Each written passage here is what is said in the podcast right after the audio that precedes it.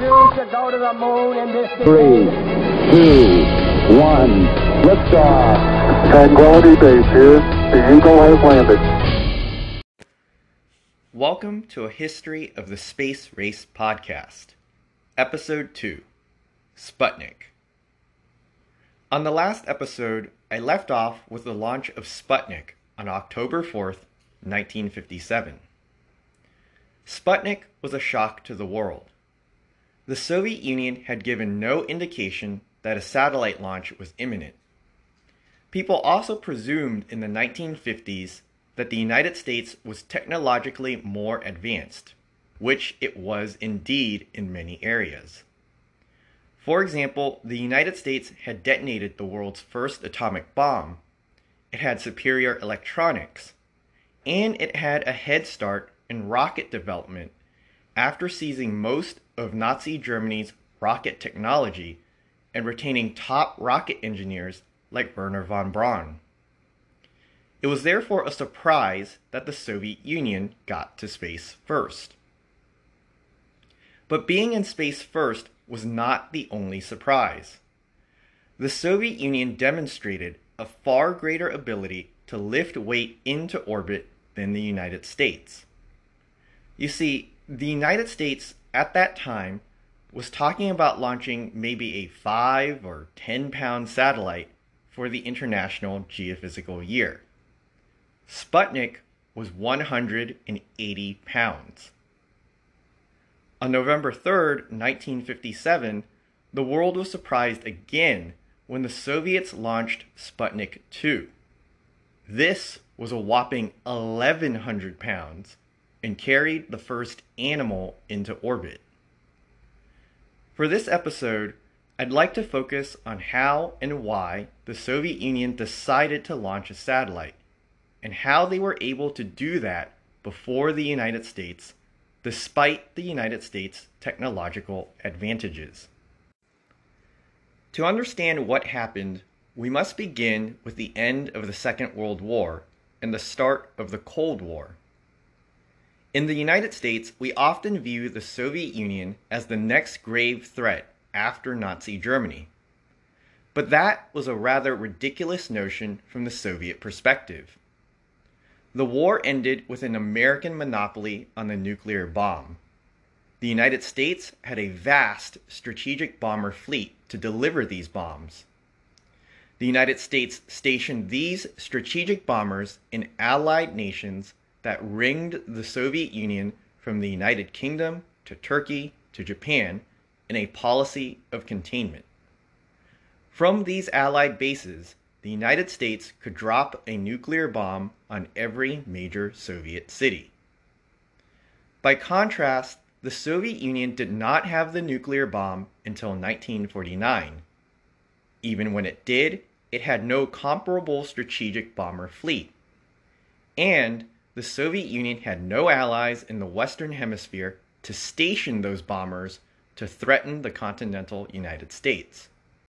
Although the Soviet Union could threaten Western Europe with conventional armies, this was not really comparable to the existential threat it faced in the event of nuclear war.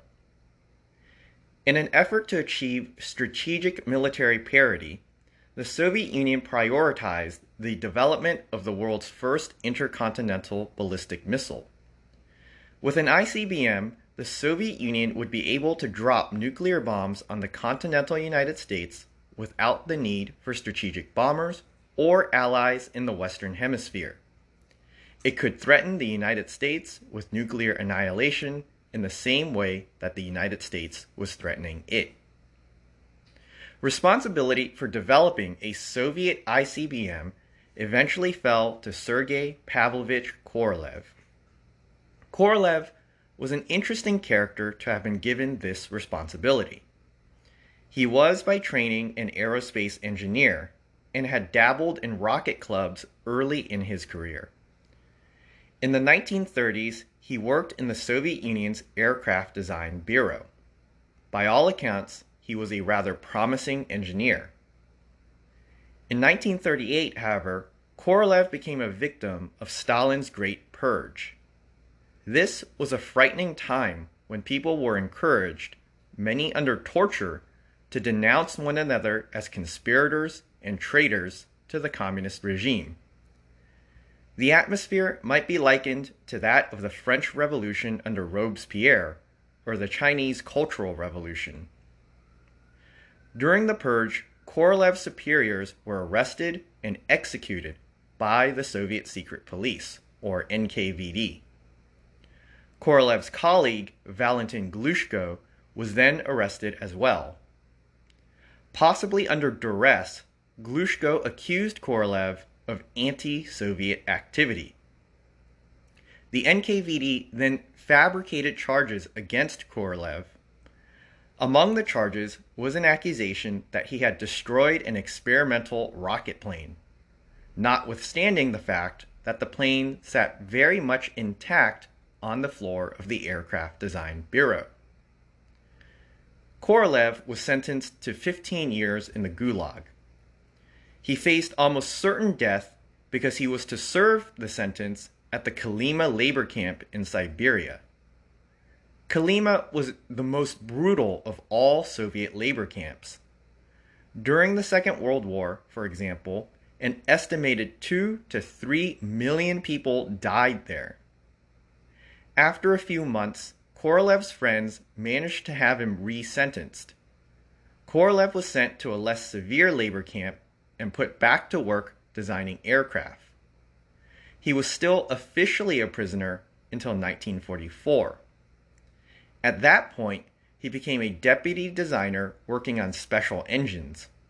His boss was Valentin Glushko, the same colleague whose accusations got Korolev sent to the Gulag in the first place. As Nazi Germany collapsed in 1945, Korolev was one of the engineers that the Soviet Union sent into Germany to seize German rocket technology. The German V 2 rocket factory at Nordhausen fell within the Soviet zone of occupation. But American forces reached the factory first and seized most of the equipment before turning the area over to the Soviet Union. The top rocket engineers, like von Braun, also surrendered to the Americans rather than the Soviets. Korolev was put in charge of restoring limited V 2 production with whatever resources remained. Although the Americans had taken the bulk of the equipment, materials still remained for Korolev. There were enough spare parts for the Soviets to build about a dozen V 2 rockets. Moreover, lower level German rocket engineers refused to abandon their homes. They stayed in the Soviet zone of occupation and hoped for the best. These individuals became a valuable resource for Korolev. Within two years, the Soviets began launching copies of the German V 2 rocket. These were dubbed the R 1 in the Soviet arsenal.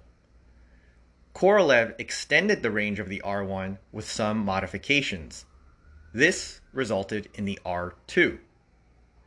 Korolev then began work on a new rocket, the R 3.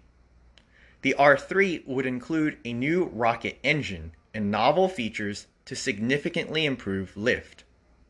The R 3 would then serve as an intermediate range missile and a stepping stone to an ICBM. But the attempt to create a new rocket engine with novel features introduced many technical problems. With time, the problems probably could have been resolved, but Korolev did not have the luxury of time. Failure to deliver an ICBM could result in renewed allegations of anti Soviet activity. As a result, Korolev took a more conservative approach to improve the range of rockets. He returned to the R 2 design and modified it further to create the R 5 in 1953. The R5 had a range of 1,200 kilometers and could carry a nuclear bomb. Though the range was short of an ICBM, this was progress that bought Korolev more time. In 1953, Korolev also began working on a full blown ICBM dubbed the R 7. For this rocket, Korolev once again adopted a conservative approach to avoid the mistakes that led to the abandonment of the R 3. He would not attempt to design a new rocket engine with super heavy lift. Instead, he would cluster a greater number of less powerful rocket engines to achieve the overall lift needed for an ICBM. This decision led to a characteristic feature of Soviet rockets, which flare outward at the bottom in a conical shape to make room for the additional engines. By contrast, American rockets would maintain a cylindrical shape due to early research investment in heavy lift engines. With heavy lift engines, the United States did not need to cluster less powerful engines to create the necessary lift. The Soviet Union's failure to commit to researching heavy lift engines at this early stage would contribute to its ultimate loss in the space race. But, of course, the Soviet Union's concern at this time was not a race to the moon. It was securing the nation's safety as quickly as possible. The United States, meanwhile, had a more lackadaisical approach to developing an ICBM. The United States began designing an ICBM in 1946. The project was canceled, however, amid post war funding cuts. With fleets of strategic bombers, ICBMs simply weren't necessary. A strategic bomber was designed to drop its payload within 1,500 feet of a target.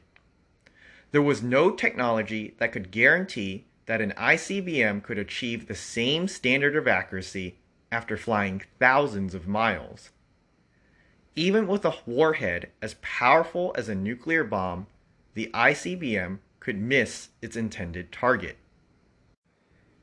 The United States outlook began to change in 1953.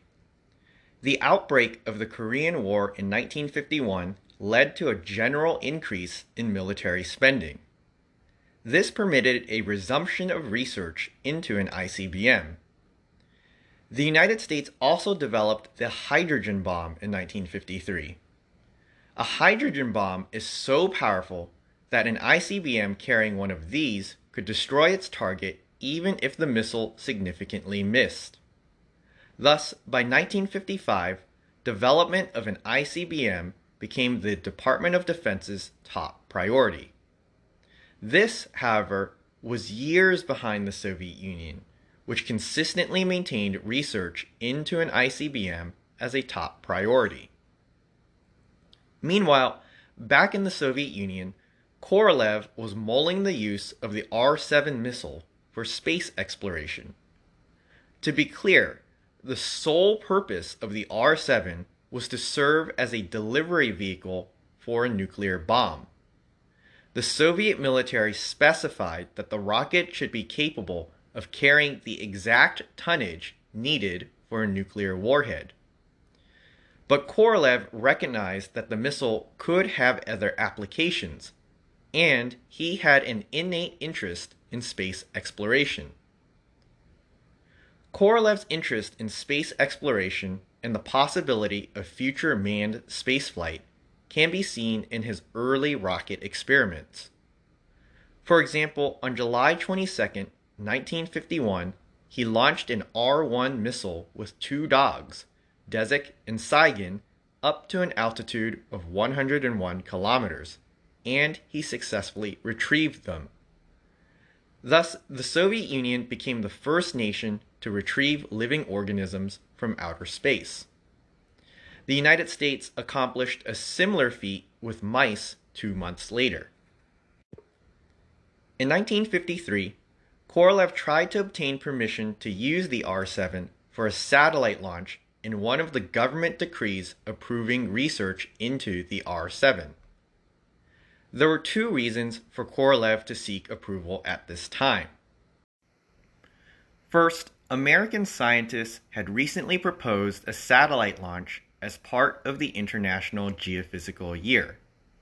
As a result, Korolev had support for a satellite launch from scientists in the Soviet Academy of Sciences. He also had backing from engineers such as Mikhail Tikhonravov. Tikhonravov was a friend of Korolev's and had gained some prestige for developing the Katyusha rockets during the Second World War. Tikhonravov had already suggested, as early as 1948, that a satellite could be launched using a multi stage rocket, but he was ridiculed for the idea at the time. Korolev also sought approval for a satellite launch because Stalin died in March 1953. This led to general confusion in the top levels of Soviet government. Stalin was a secretive man. He kept critical information, especially about the nation's rocket program, only to himself. The result was that senior government officials, including Stalin's eventual successor, Nikita Khrushchev, were initially in the dark about the nation's rocket program after Stalin's death. Korolev tried to take advantage of this momentary confusion by amending the decree approving research for the R 7 to include a proposal for a satellite launch. Korolev's amendment was rejected, though the government did approve theoretical research into a satellite launch. Meanwhile, in 1954, American scientists began lobbying their government to support a satellite launch during the International Geophysical Year. I only vaguely alluded to this in the last episode, but when the Eisenhower administration decided in 1955 to support an IGY satellite, this led to an internal debate as to how an American satellite should be launched. There were two principal proposals, one by the Army and one by the Navy. There was also a third proposal by the Air Force, but this was eliminated at an early stage and need not be discussed. The Army's proposal to launch an American satellite was called Project Orbiter. Under Project Orbiter, an IGY satellite would be launched using a modified Redstone rocket. The Redstone was an Army rocket developed by Wernher von Braun and his team at the Army Ballistic Missile Agency in Huntsville, Alabama. This approach had numerous advantages. Mainly, the Redstone was already a proven rocket in mass production. But Redstone was a military rocket, and using it to launch a satellite could reveal the rocket's capabilities to the Soviet Union. There was also some concern about launching a satellite using a rocket made by former Nazi engineers. This was not, however, a significant factor in the deliberations. The Navy's proposal was called Project Vanguard. Under this proposal, the Naval Research Laboratory would develop a new rocket, the Vanguard rocket, purely for civilian and scientific research. The benefit of this approach was that little to no information about the rocket launch would need to be classified. Moreover, a rocket designed specifically for scientific research meant the rocket could be designed with the possibility of future modifications and uses for other scientific purposes in mind. It represented more opportunity for scientific growth. The downside, of course, was that a new rocket had to be developed. This would take time and money. The Eisenhower administration chose to go with Project Vanguard. This decision, the selection of Vanguard over Orbiter, is the central reason why the Soviet Union was able to launch a satellite before the United States.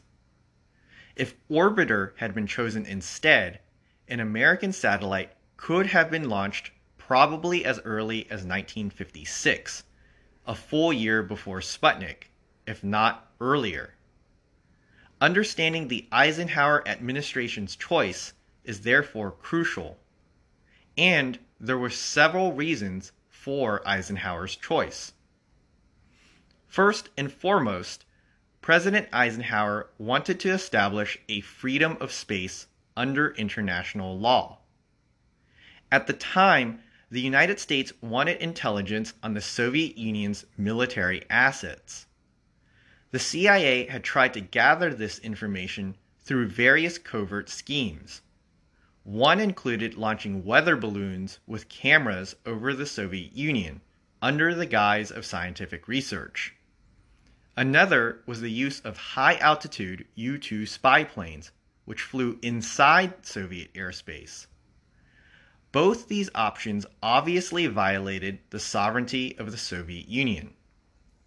President Eisenhower hoped to establish a principle that travel in outer space even when in orbit over another nation, would not constitute a violation of sovereignty. This would permit the open and legitimate use of satellites as an intelligence gathering tool. This would be like the use of warships to gather intelligence on an enemy's coastline from international waters. Getting the Soviet Union to accept freedom of space, however, could be tricky. Government think tanks such as the RAND Corporation and the Beacon Hill Group suggested that Soviet opposition could be overcome by launching an innocuous satellite first. This satellite should only be for scientific purposes and should fly in equatorial orbit so that the Soviet Union would have no chance to object. If no nation objected to the passage of the satellite overhead, a principle could be established in favor of the freedom of space under international law. This was the reason for President Eisenhower's support for launching an American satellite during the International Geophysical Year. To emphasize the peaceful and scientific nature of the satellite, President Eisenhower insisted that the satellite should not be launched with a military rocket. Instead, the satellite should be carried aboard a purpose built scientific rocket. This would permit information about the launch to be released without being classified. For example, the mass, velocity, and launch time of the satellite could all be shared. This information would be useful to scientists to determine things such as the density of the upper atmosphere by calculating the drag on the satellite. In fact, this is exactly what scientists tried to do with one of the rocket boosters that carried Sputnik into orbit. Though there was some guesswork involved because the Soviet Union did not release certain information, such as the object's mass. Another reason to favor Project Vanguard over Project Orbiter was to avoid an arms race in space. President Eisenhower was conscious of the dangers of perpetual military spending. He was known to be fiscally conservative and some would say frugal with the federal budget. He tamped down on military spending where he could, and he would later famously bemoan the growth of the military industrial complex. As a result, Eisenhower wanted to ensure that the Soviet Union would not interpret an American satellite launch as an effort to militarize space. Otherwise, this would lead to another round of massive military spending. This was another reason to launch the American satellite with a purpose built scientific rocket.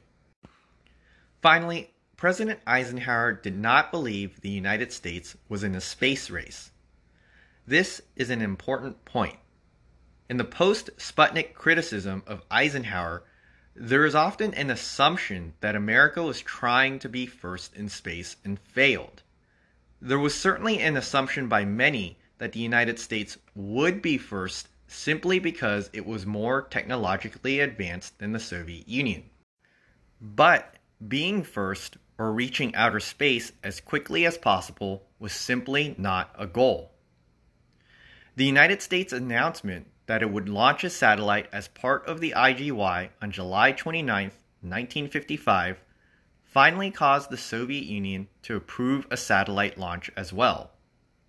The Soviet government informed Korolev that he could use the R 7 rocket for a satellite launch whenever the R 7 was ready.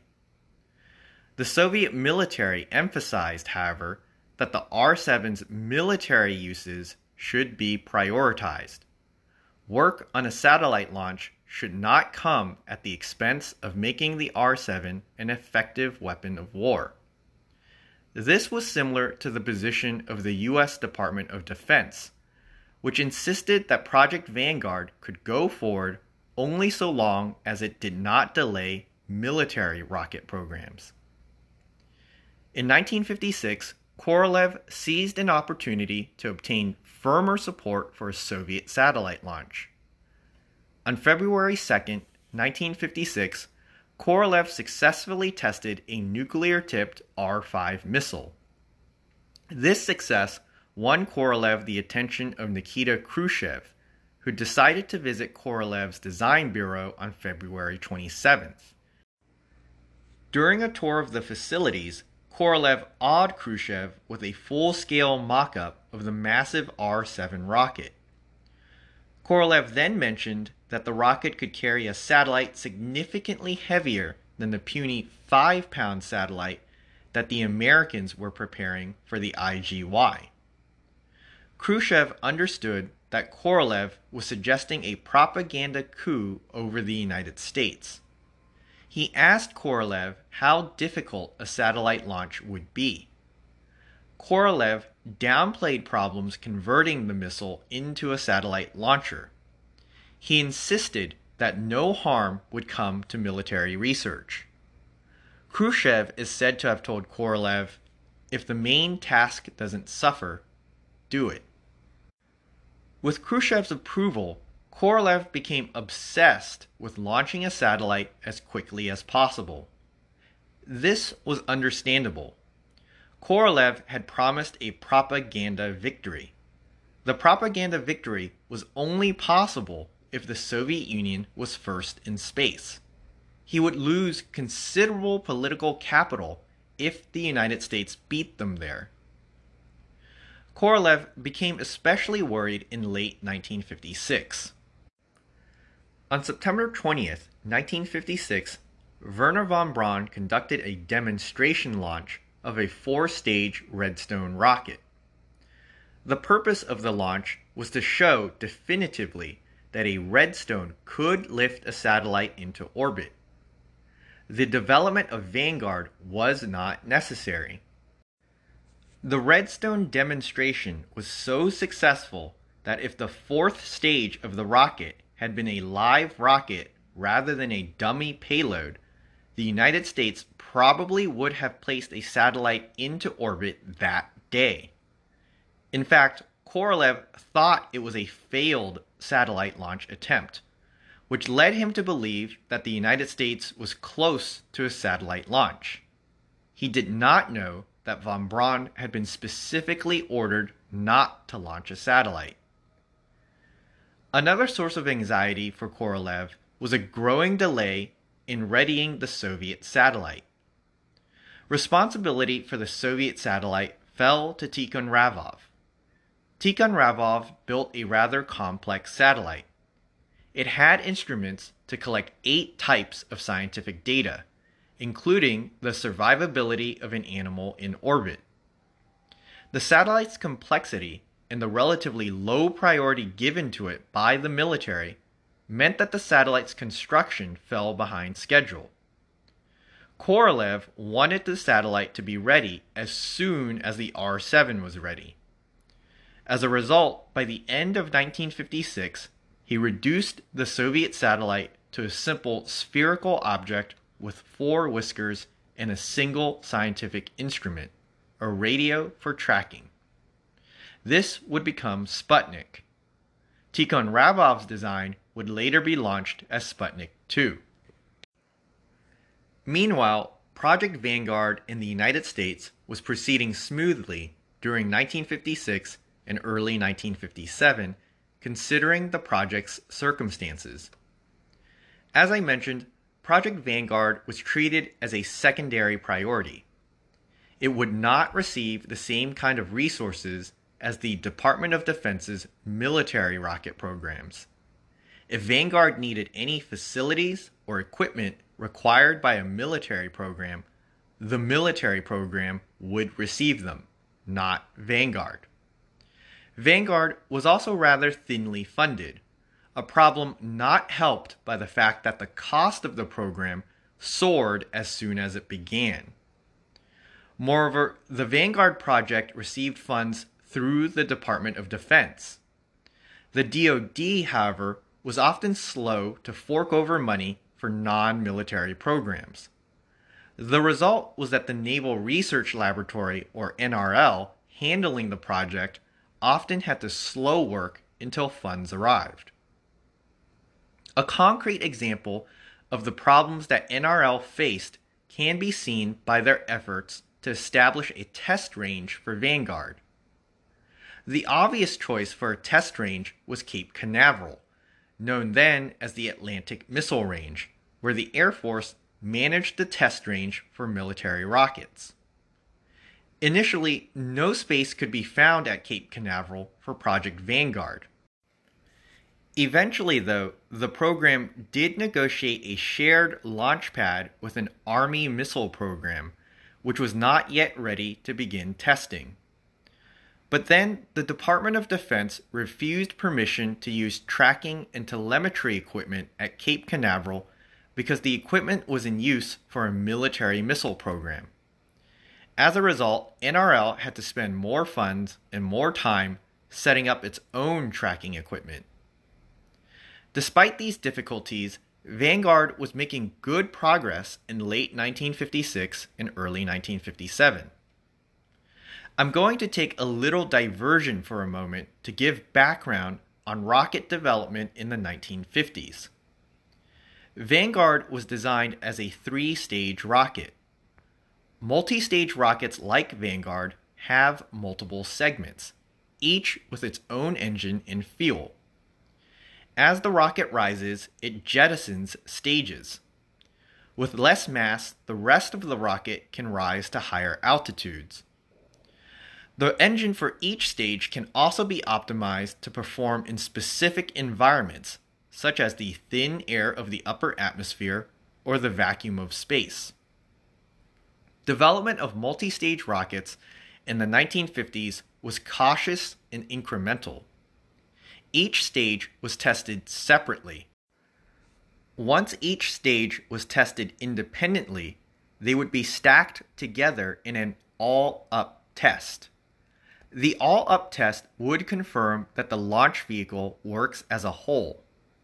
This stage by stage testing was time consuming and subject to delays because of the number of test launches required and the problems that can arise with each launch such as weather delays.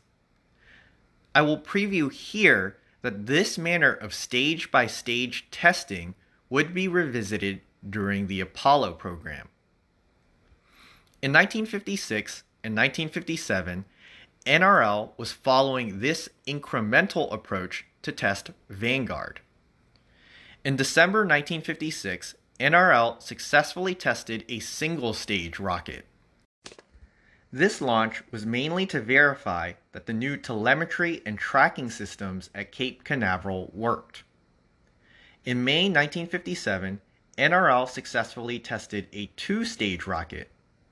This launch was to test the third stage of Vanguard by launching it as the second stage of this rocket.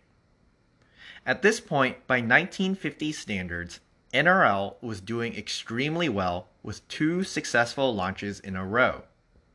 But then the Vanguard program ran into problems. The third Vanguard launch was to test a new rocket engine.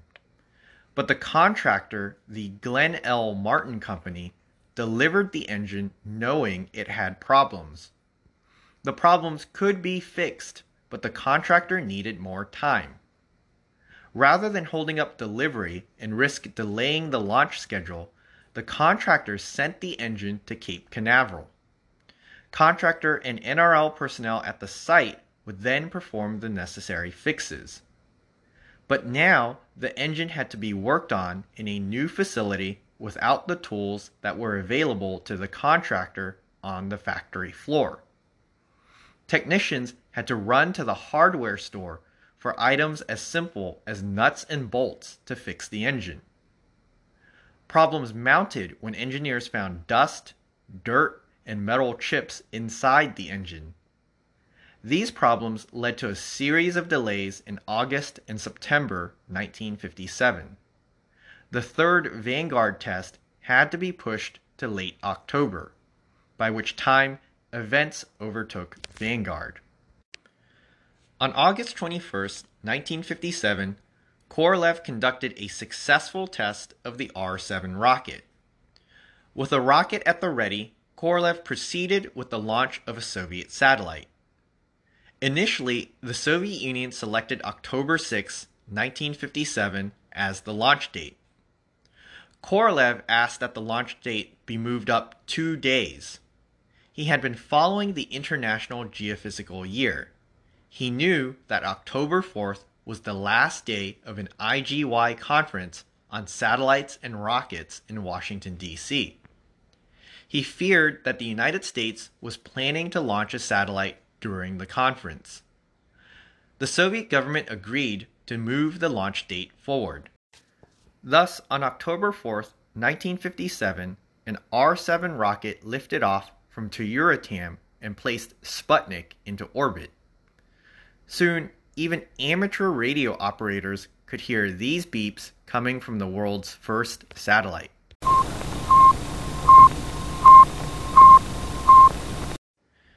You can also hear this sound in the opening theme for this podcast. The public reaction to the launch of Sputnik in the United States was shock. Politicians and the media asked how the United States had allowed the Soviet Union to be first in space questions arose about the adequacy of America's education system. Many criticized President Eisenhower for insisting on a purely civilian and scientific satellite program.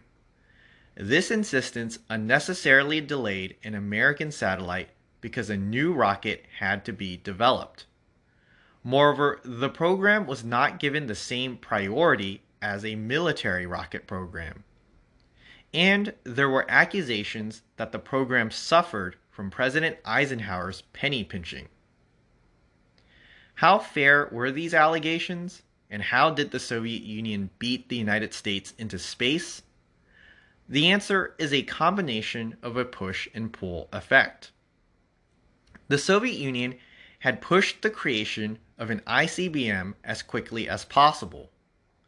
Korolev then pushed for a satellite launch using that ICBM as quickly as possible.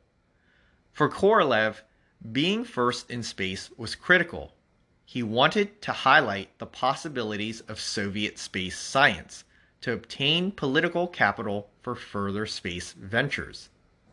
He could only do this by giving political leadership a propaganda win by being first in space.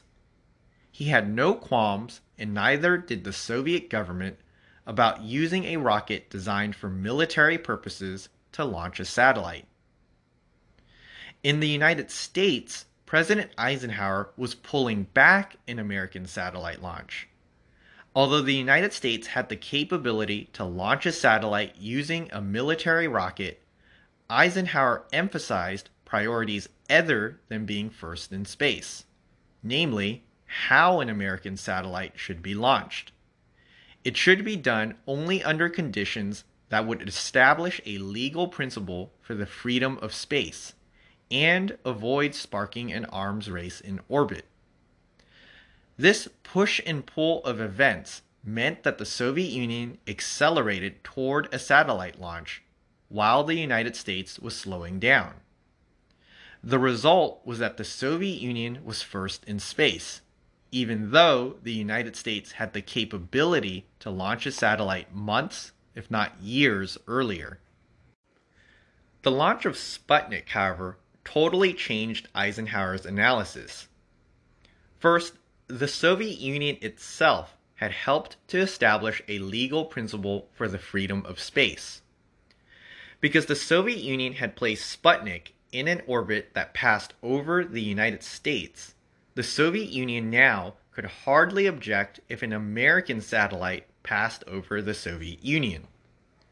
Eisenhower's main reason for supporting an IGY satellite now appeared moot. Second, Eisenhower was caught off guard by the public reaction to Sputnik. The strength of this seasoned military veteran and former Supreme Commander of Allied forces was the inability to be fazed by setbacks. His weakness, conversely, was the inability to appreciate the psychological impact that setbacks had on others. After Sputnik, Congress and the public demanded to know when an American satellite would be launched and what Eisenhower was doing to make that happen. When Eisenhower responded calmly that America would launch a satellite soon and no special effort was needed, he was accused of complacency and being out of touch. In response to the public's clamor for action, the president's eye turned to Project Vanguard. Here, I think we must have sympathy for those working on Vanguard Vanguard had been thinly funded, treated as a secondary priority, and handled like a poor relation among the family of rocket programs undergoing trials at Cape Canaveral. But now, Vanguard was in the spotlight and expected to restore national honor. I imagine that those working on Vanguard must have felt something similar to what employees at the CDC felt at the start of the COVID 19 pandemic.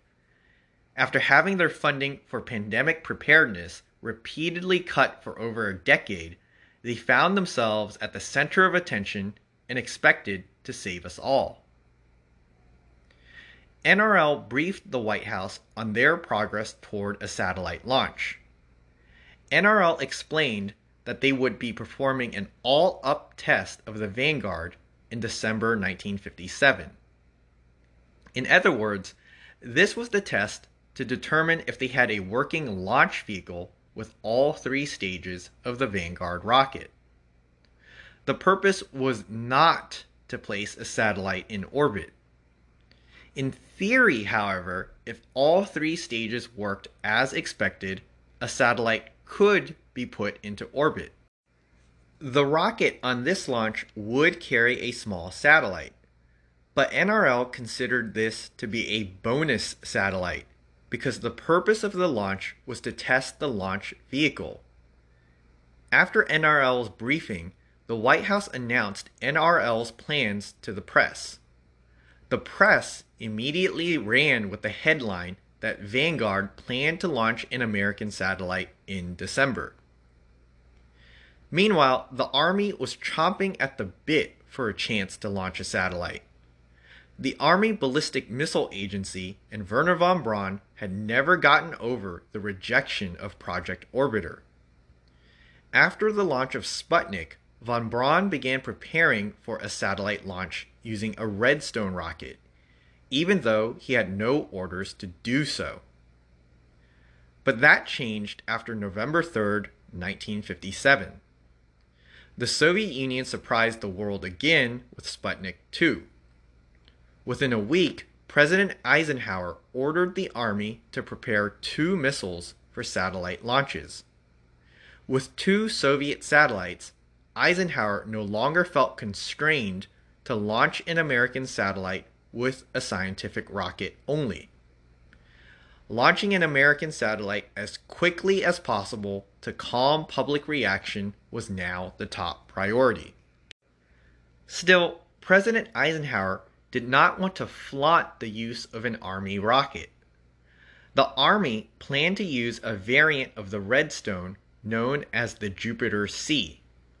For purposes of the satellite launch, however, the rocket would be called Juno 1. This was to disassociate the rocket from its military origins. Moreover, Vanguard remained primarily responsible for launching a satellite the Army would have a chance to try only if Vanguard failed. On December 6, 1957, NRL proceeded with the first all up test of Vanguard. The test was under heavy scrutiny because the press had portrayed it as the American satellite launch attempt. This turned out to be unfortunate. The rocket rose only four feet before falling back down. The fuel tanks then exploded. The satellite was thrown clear of the blast and began transmitting from ground zero. Statistically speaking, the failure was to be expected in 1950s era rocket development. The very public failure, however, made the Vanguard program an object of ridicule for failing to restore American pride. NRL immediately prepared a backup vehicle for a second launch. Weather delays and engine problems, however, caused them to pull the rocket back from the launch pad. It was now the Army's turn. On January 31st, 1958, the Army's Juno 1 rocket lifted Explorer 1, America's first satellite, into space. The United States finally answered the challenge of Sputnik. Next time, I will talk about America's continuing response to Sputnik, the creation of NASA.